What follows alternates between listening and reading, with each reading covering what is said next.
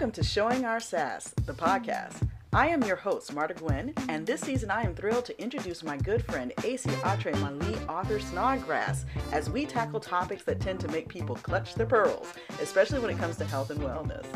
This season, we are going to tackle all kinds of topics related to taking control of our health, and we promise not to pull our punches because we are living through a time where we just don't have time to play about our health. AC is one of those people who are driven to fight for what's right, whether it's raising awareness for her community of persons living with type 1 diabetes or pushing for fair and equitable treatment of union workers. AC uses her body and her voice to help others. AC also has a habit of trying on a lot of other people's clothes and dancing in front of cameras. You might call her a model, but she would say she just has fun doing things she loves. So without further ado, I present to you Showing Our Sass, Season 1. Let's get into it.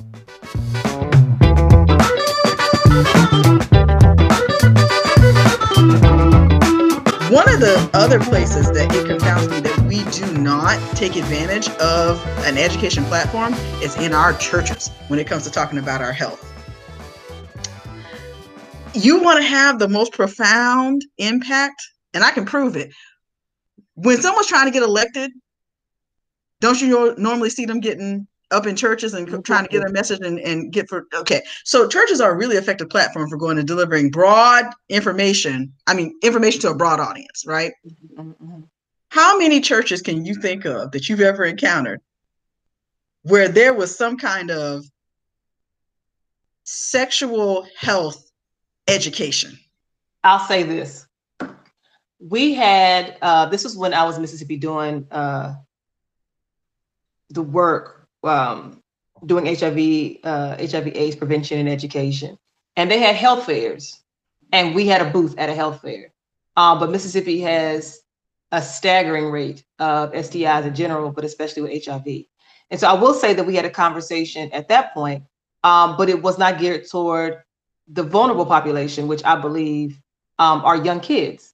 And so we had a table with pamphlets and stuff and, and, and you know, if you really needed a, if you had a question, we can answer it. But people weren't always flocking to our table to talk because it's a taboo subject. But they did open up that opportunity. But I can't say that happened in mass across churches. You know what I'm saying? And so my my concern is that sex and sexual health should be a conversation that's had very early, far before you have to use any of the information that you learn. It should be that you know about these things before it is is being presented to you. So I remember even um who knows even work. Remember Dare.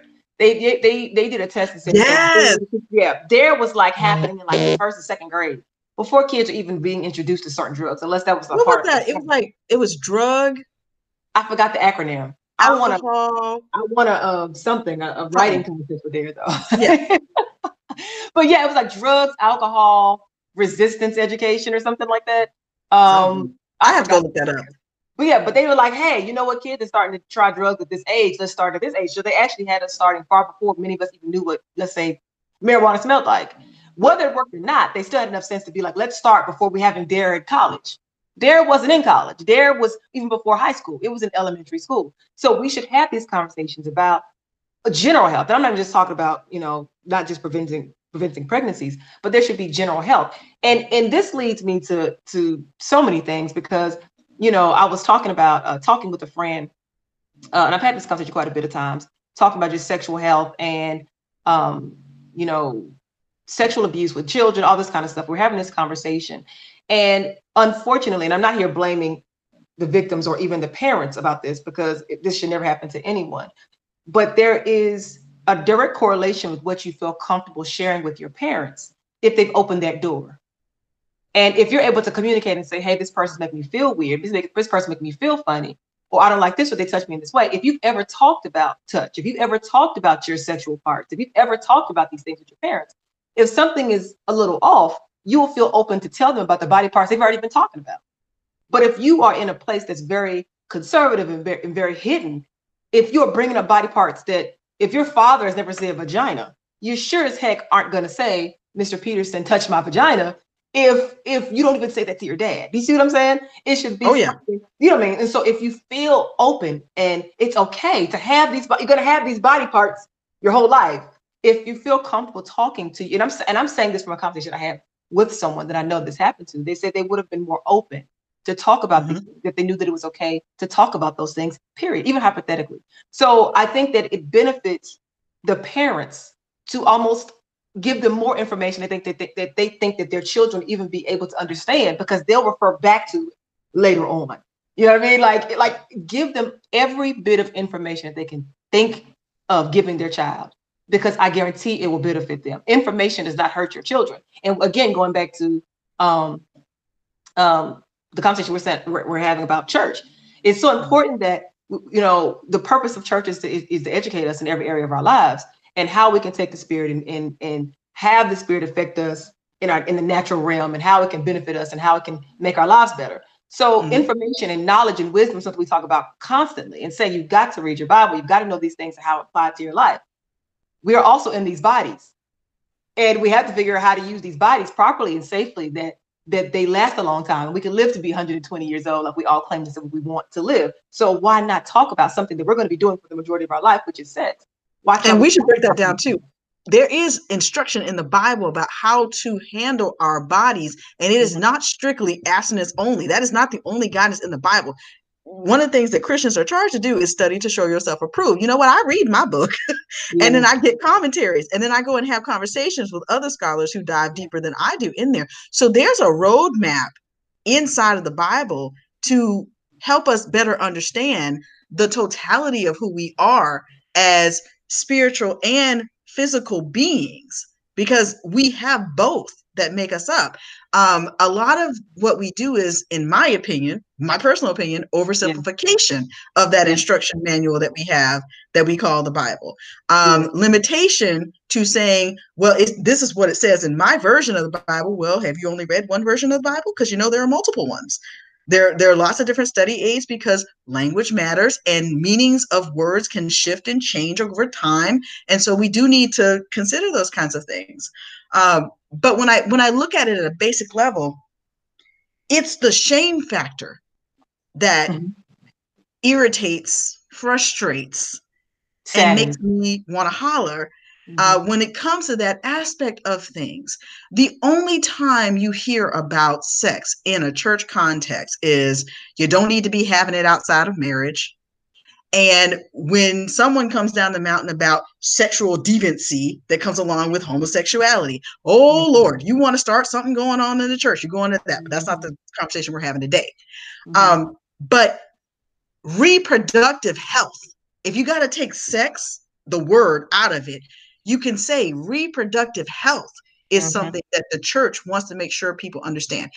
Eliminating the feeling of shame mm-hmm. at learning your own body by touching your body mm-hmm. and be familiar with it. Oh my goodness, so many women need to be able to free themselves to touch their bodies because we mm-hmm. have to do that for breast self breast checks. Yeah. You know, but if you've been told if you touch yourself and it feels yeah. good, that's sinful. Yeah. And it belongs. Well, do I do I do I, and I don't want to go to hell. I don't want to go to hell. I don't want to go to hell. But you know what's so crazy about that? What's so crazy about that is that we're told that we should not have an intimate relationship with our bodies. Yeah. Right. But we're expected to then gain an intimate relationship with someone we don't know. And then we're expected to then have that person magically figure out what we've not figured out about ourselves. And that's not fair. So it's, it's not fair to your partner. Your if, yeah, it's not fair to your partner. You can't give them any information. They're just dealing with the whole clean slate. Uh, and they're just like, I don't, I mean, is this okay? Is this okay? So, because I'm, I'm putting this, the onus of this on both, on both male and female. If mm-hmm. men are completely, you know, completely white clean, have no capacity of, of their own pleasure, and the females have no, and we're assuming this is, we're talking about heterosexual relationships. Mm-hmm. If, if the man and the female have no concept of what pleases them, and they're dealing with each other. You have to learn you before you learn your partner. And your and partner is it, go ahead. Oh, go ahead. Finish, I'm saying your partner could easily feel as if they're not doing things right if they're not knowing how to do what's right.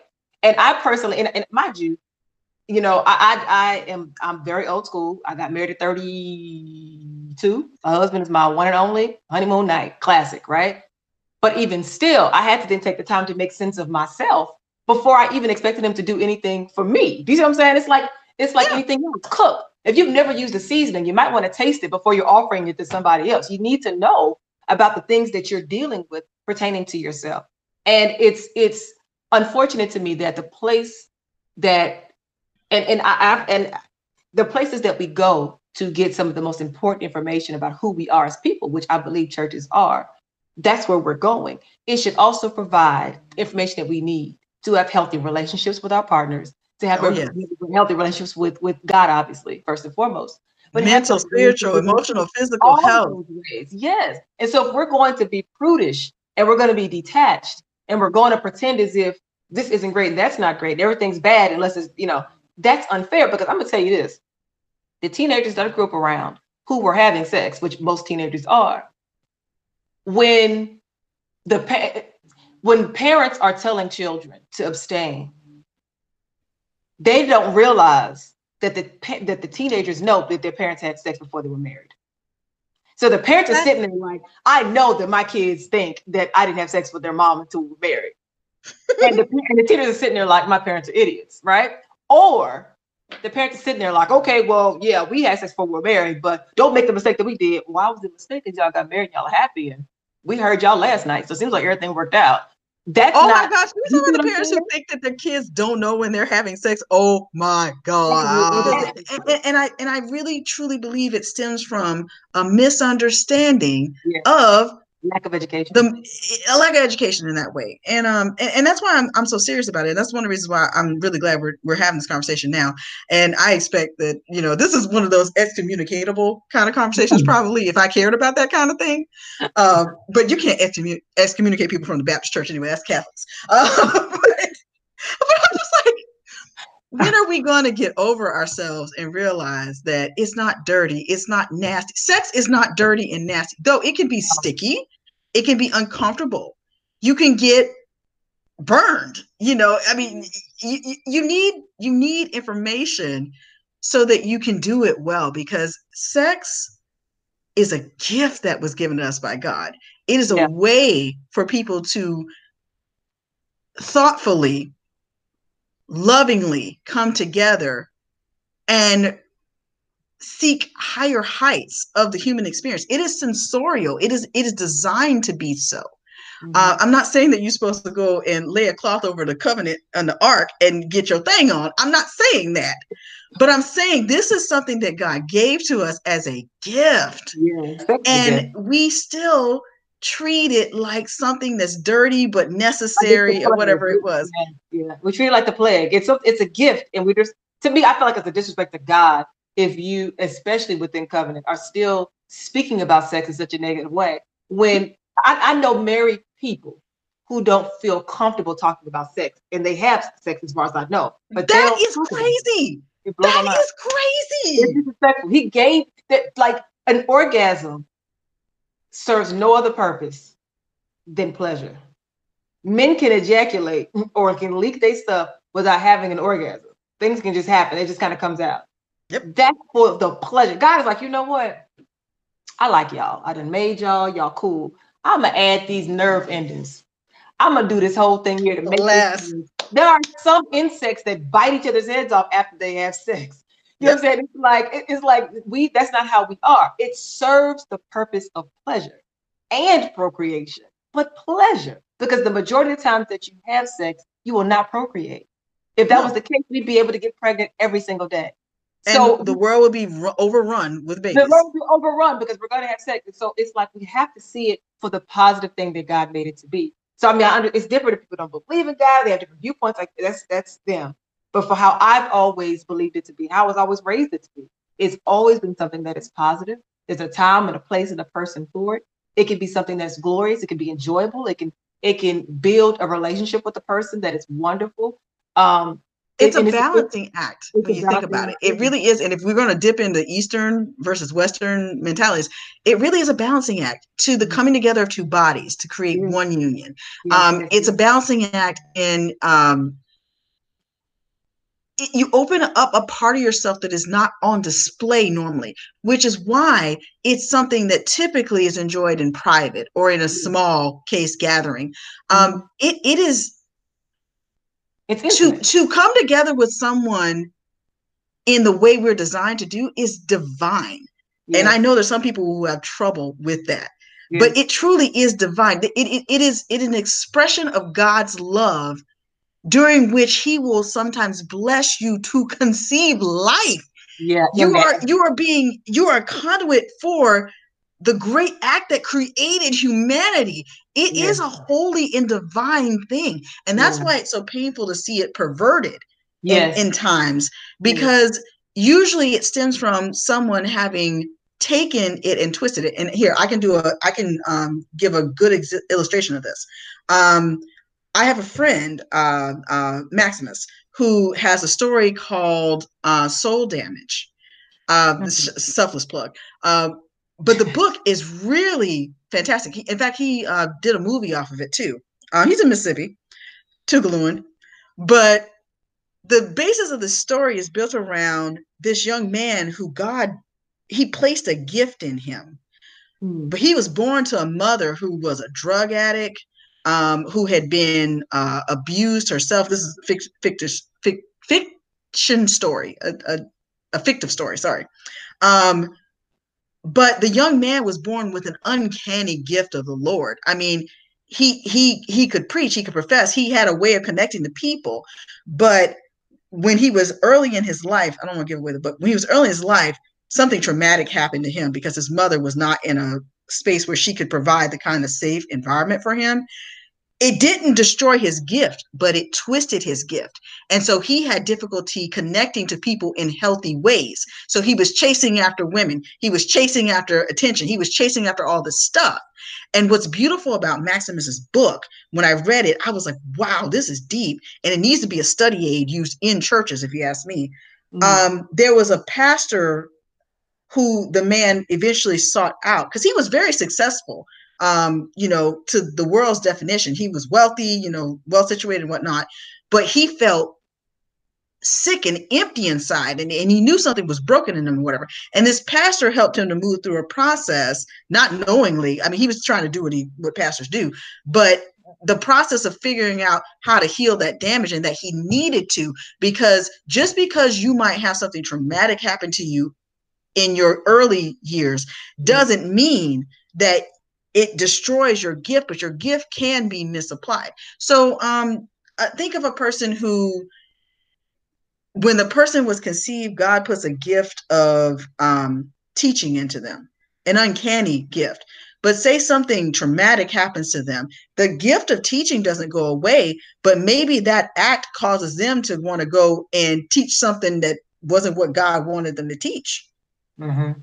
They're still going to have the blessing of covenant on that gift but it can mm-hmm. go it can go way off in that. So we we need to study. We need to be plugged into communities. We need to kind of rip that veil off that says that there's a part of who we are that's wrong and dirty and evil and carnal and and and, and that it must be wrestled to the ground and yes. and that you're constantly fighting your flesh against your spirit i don't like that I don't like that phrasing. It's why I struggle with some of the New Testament because I actually think rather than battle, what we need to do is work to understand it so we can know how to take everything God put into us and use it to his glory. Mm-hmm. Because if God did not want us to have these bodies, why did He make them? Why, yes. why did He put us in them? He could have left us pure energy. Yes. Yeah. I totally agree with you. I think it's a very good point by about the importance of taking the information and applying it to benefit us because we are made a certain kind of way and as opposed to us you know not understanding that i mean it, it's it like you said before it only hurts us that we don't understand, as opposed to it being something that's going to benefit that's going to benefit us. So I think it's very important that we're not misusing what God has given us. The lack of information, I think, is what sends us into some of these areas where we then have all this these issues. And but but it's also like you said, it's in the in the story of the book I've not read, but high five Tougaloo, and as you said, um, what happened to him corrupted his ability to be able to do what he was meant to do in that time. And I think that that's what happens with a lot of us sexually is that things happen. Either mm-hmm. sex wasn't spoken about, it was spoken about incorrectly in the home, or something happened to where someone did something to someone to where they don't have a positive connotation about what sex is. And yeah. so this, these things happen so often. All those things happen so often that to get a pure positive perspective about sex is so few and far between that we end up hurting each other. That we yeah. end up we end up miseducating. We end up feeling like we're wrong. We feel like we end up feeling like somebody else is wrong and judging them, as opposed unnecessarily. To unnecessarily, because we're all different beings. We all do different things, and so it's it's it's so sad to me because you know how my brain works. Like I said, and again speaking about my my coworker, the fact that she was saying, "Hey, sex is great, but it wasn't worth me getting a disease." It's like I I think it's so important that we look at it like that. To where mm-hmm. I don't want to say I don't want to make sex the equivalent to a disease, but I'm just saying that there are things that can happen in sex that we're not ready for. But if that becomes a conversation, we can prevent it.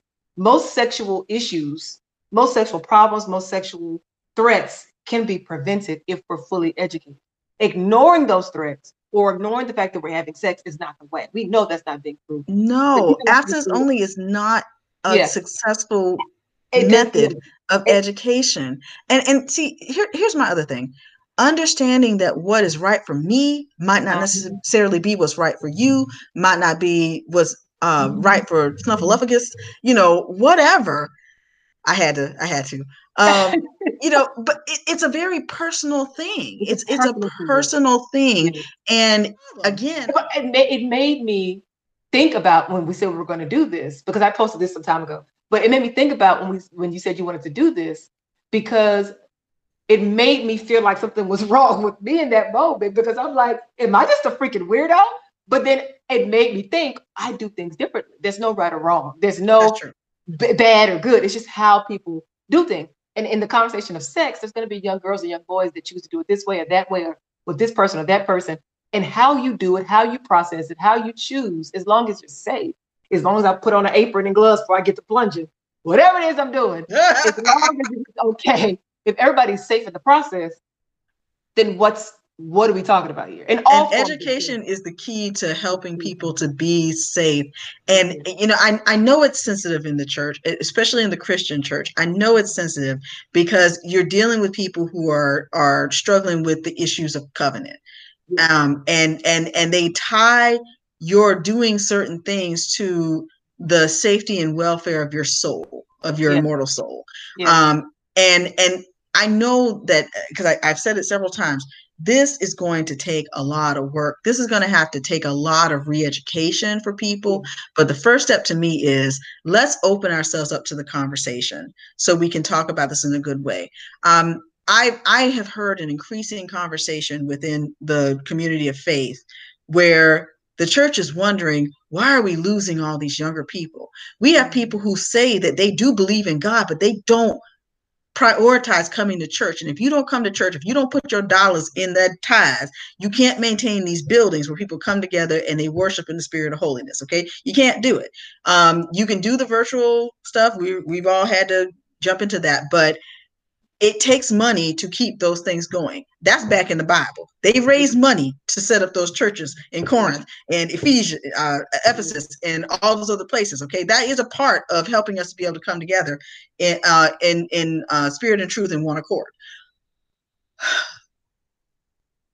Plenty of us have trouble going to church right now because of the way people practice Christianity not because they have an issue with believing in God and thinking that we should show restraint and look out for one another. In fact, people are going to other organizations and taking those Christian tenets into other organizational structures that they feel function more effectively than the church. And I'm like, you want to see the church be able to show its relevance today?